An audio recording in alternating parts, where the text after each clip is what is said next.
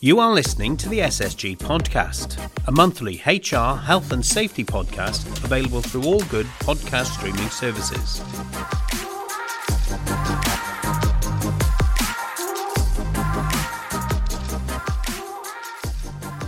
Hello, everyone. My name is Manuela. Welcome to your SSG podcast.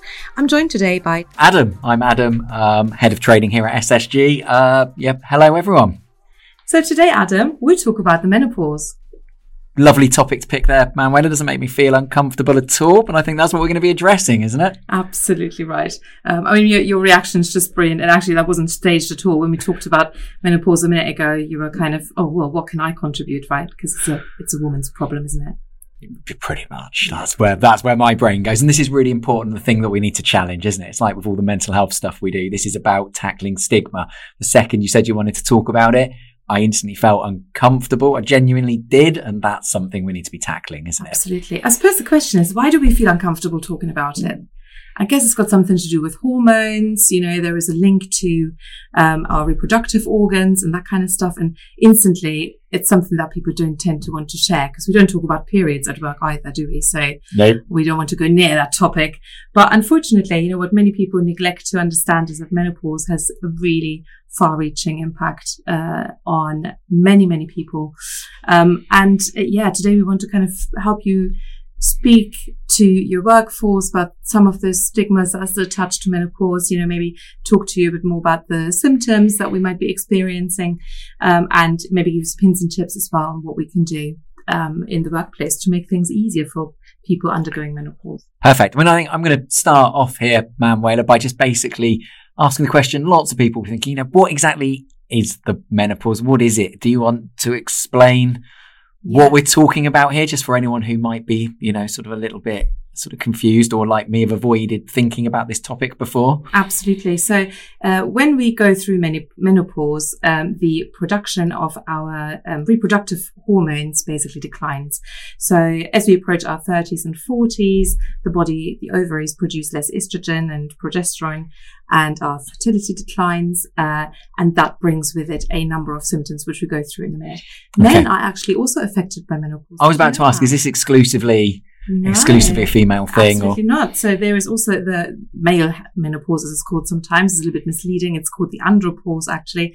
Um, but the reason we don't talk about it quite so much is because men aren't affected quite as much as, as women are. So there's only about 2% decrease in hormones um, for men. So they do get similar symptoms, but really not quite as bad as, as females. And does this also apply sort of transgender community if people are on sort of hormone therapies, Absolutely that right. kind of thing? Does, does that potentially impact them as well? Definitely, which is why I'm really careful not to use the word woman too much because, you know, people who are going through transition, um, uh, they can absolutely be affected. Yeah, definitely. Okay, so we know this happens. It happens to sort of 50% of the population, we're now saying. So it's quite a, yeah. a, a common thing. We're recognizing that we don't really talk about it, but why is why is this sort of i suppose i suppose the point i'm trying to make next is why do i need to know about this as a manager? Why do i need to know about someone someone running a team? Why do i need to know about this from my colleagues point of view? What sort of impacts can this have?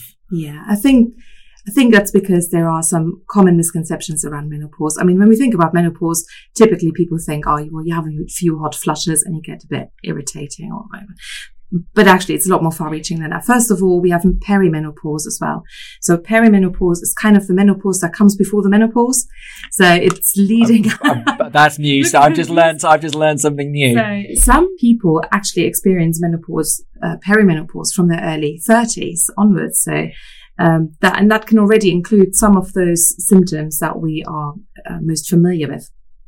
Um, also, the whole process from start to finish for some people can take about 15 years you know, imagine having symptoms, health symptoms that effectively you can do very little about for about 15 years of your life. That's quite a significant chunk of oh. life. And that, that shows again, I suppose, the importance of talking about this topic. So if you're going to be at work with symptoms for 15 years, yeah. you kind of want to be recognised and supported, don't you? Absolutely right. And um, I mean, most people enter menopause when they're in their 40s or 50s, but around one in 100 uh, start menopausing actually before the age of 40, which is quite interesting. So again, there's a stigma attached. You know, your menopause, you're getting getting a little bit older. Actually, women in their 30s and 40s, it's very common that uh, they they undergo menopause. Also, menopause can be triggered by some surgeries, by chemotherapy and radiation therapy as well.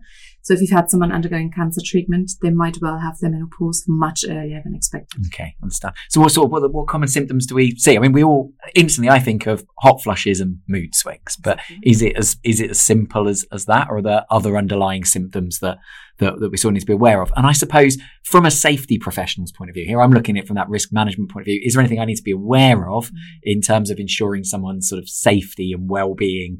Um, you know, if they're experiencing these symptoms. We will continue this topic further over on our SoundCloud account for our advisor members now.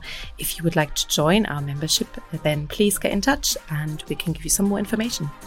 Perfect. Brilliant. Thanks, Manuela. Thank you very much, Adam, and see you soon. See you next month. Bye, everyone. Bye.